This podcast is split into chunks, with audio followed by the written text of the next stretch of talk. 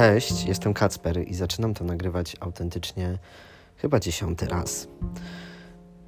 Chciałem zacząć ten podcast super słowami. Cześć, jestem Kacper i ochrzaniła mnie Agnieszka Szydłowska.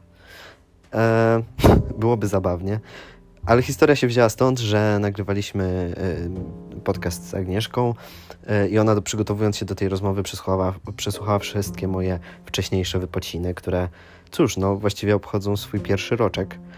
E, I powiedziała, że brakuje jej niektórych kontynuacji, że myśli, które rozwijałem, są ciekawe i że jest zainteresowana tym, co się pozmieniało przez ten rok.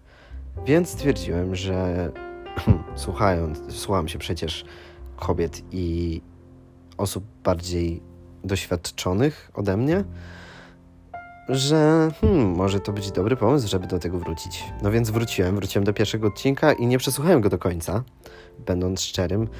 Dziwnie słuchać swojego głosu wciąż. Um, ale utkwiło mi w głowie tylko jedno słowo. I z całym materiałem, który tam nagrałem się zgadzam, poza tym jednym malutkim, cholernym słowem, które chciałbym teraz stamtąd wyciąć. Otóż przedstawiłem się wam tam jako osoba transpłciowa, a dokładnie jako transseksualny mężczyzna. I zaszła totalna zmiana, to znaczy nie przestałem się określać jako transpłciowa osoba transmęska i nie przestałem robić korekty, ale samo słowo transseksualny stało się dla mnie słowem nieprzyjemnym, wręcz poniekąd obraźliwym. Mm, trochę dlatego, albo głównie dlatego, że dowiedziałem się więcej e, na temat naszego środowiska, na temat samej historii tego słowa. Słowo transseksualny jest obraźliwe dlatego, może być obraźliwe dlatego, że po pierwsze mm, wyklucza grupę osób, ponieważ e, jest to określenie medyczne wpisywane e, do karty przy tranzycji, które określało, określało zaburzenie psychiczne, gdzie transpłciowość zaburzeniem nie jest sama, transpłciowość sama w sobie. Odczuwanie swojej tożsamości nie jest niczym złym.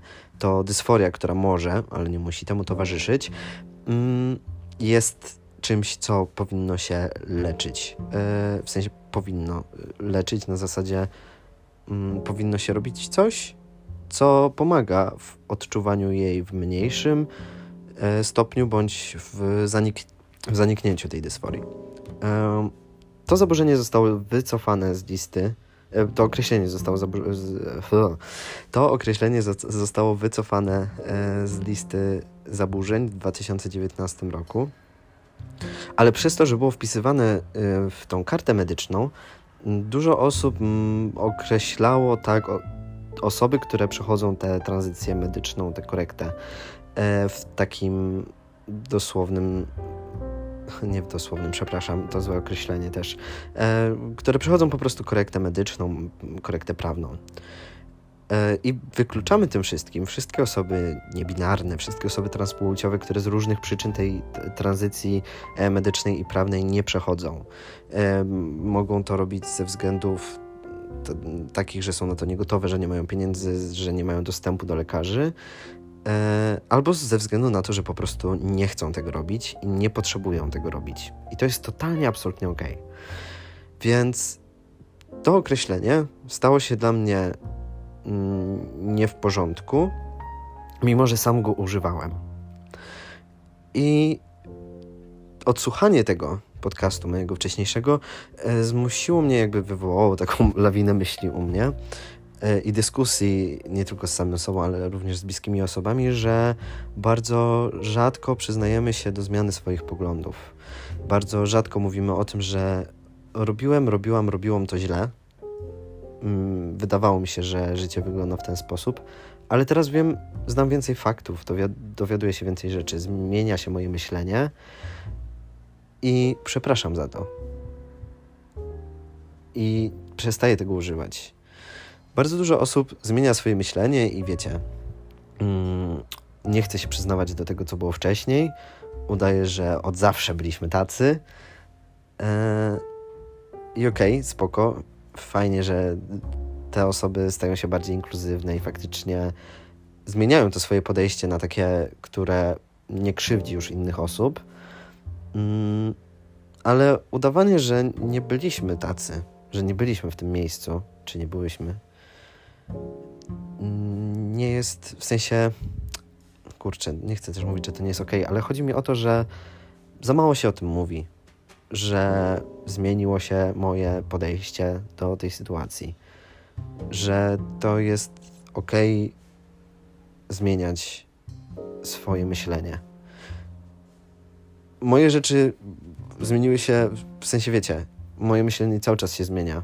Być może za kilka lat powiem i przesłucham tego podcastu i stwierdzę, że jakieś określenie, które teraz użyłem, było nie. Okay.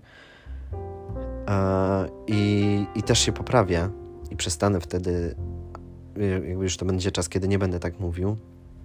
Mm, ale chciałem powiedzieć, że moje myślenie zmieniło się na wielu płaszczyznach. Nie tylko przez ten rok, ale przez ostatnie kilka lat.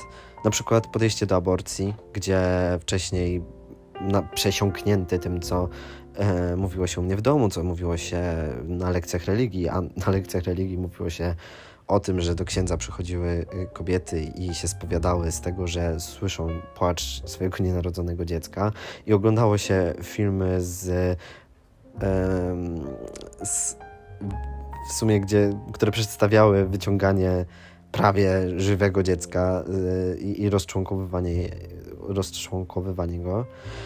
E, więc miałem podejście, że to nie jest ok, ale w sumie, jeżeli to jest czyjeś ciało, to nie będę w nie ingerował, ale wciąż y, miałem takie, wiecie, w głowie, że jak słyszałem, usłyszałem od kogoś, kto mi się przyznał, że miała ta osoba, ta osoba mi się przyznała, że, że miała aborcję, e, to miałem w oczach jedno wielkie ocenienie tej osoby.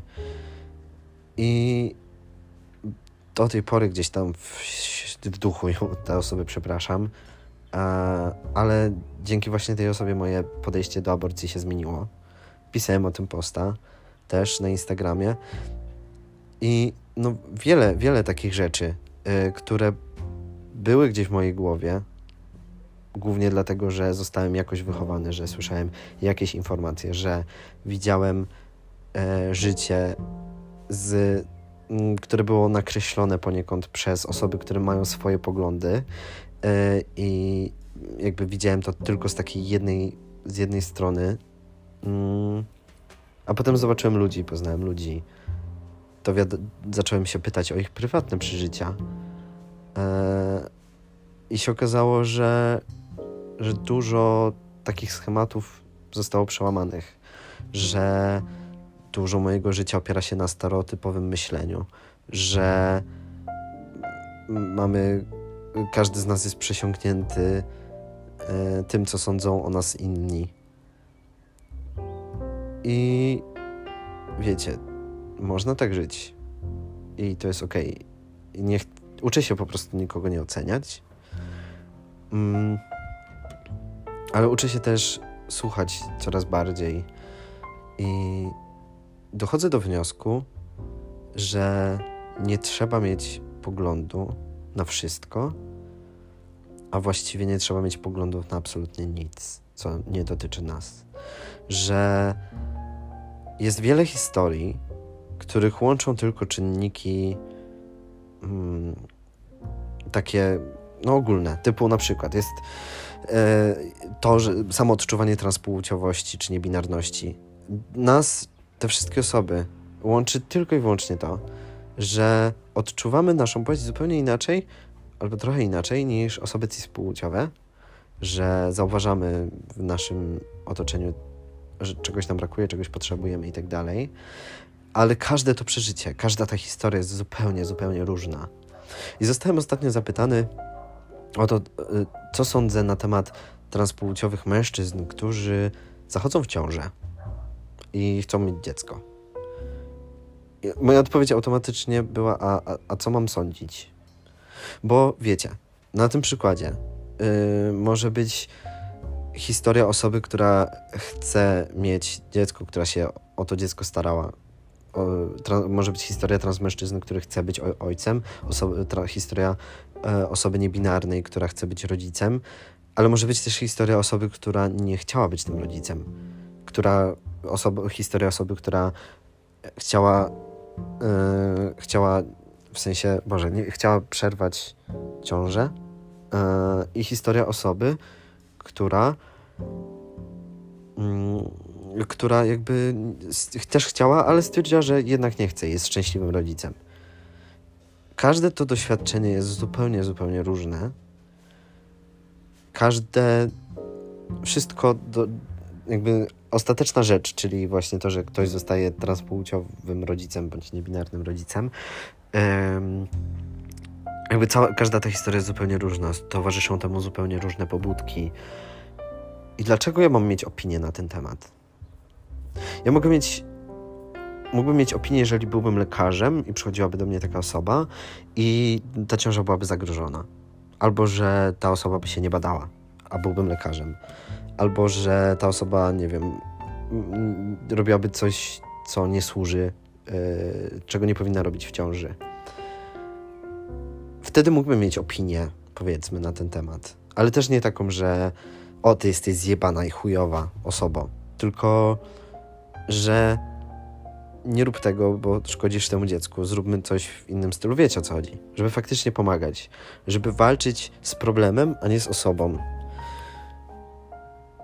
I żeby akceptować każdą historię, którą słyszymy, żeby akceptować cudze uczucia i emocje, bo każdy z nas, mimo że łączy nas tak wiele rzeczy, bardzo często, to dzieli nas tak wiele, wiele no tak wiele nas dzieli, po prostu. W sensie nawet nie dzieli, tylko że każdy ma inne, może mieć inne emocje, emoc, e, e, inną emocję, inną historię, która doprowadziła do tego.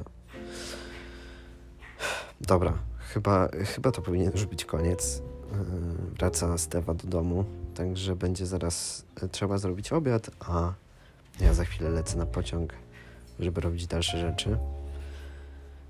Miło mi było znowu sobie pogadać, chociaż jestem mega zestresowany tym, że znowu to robię.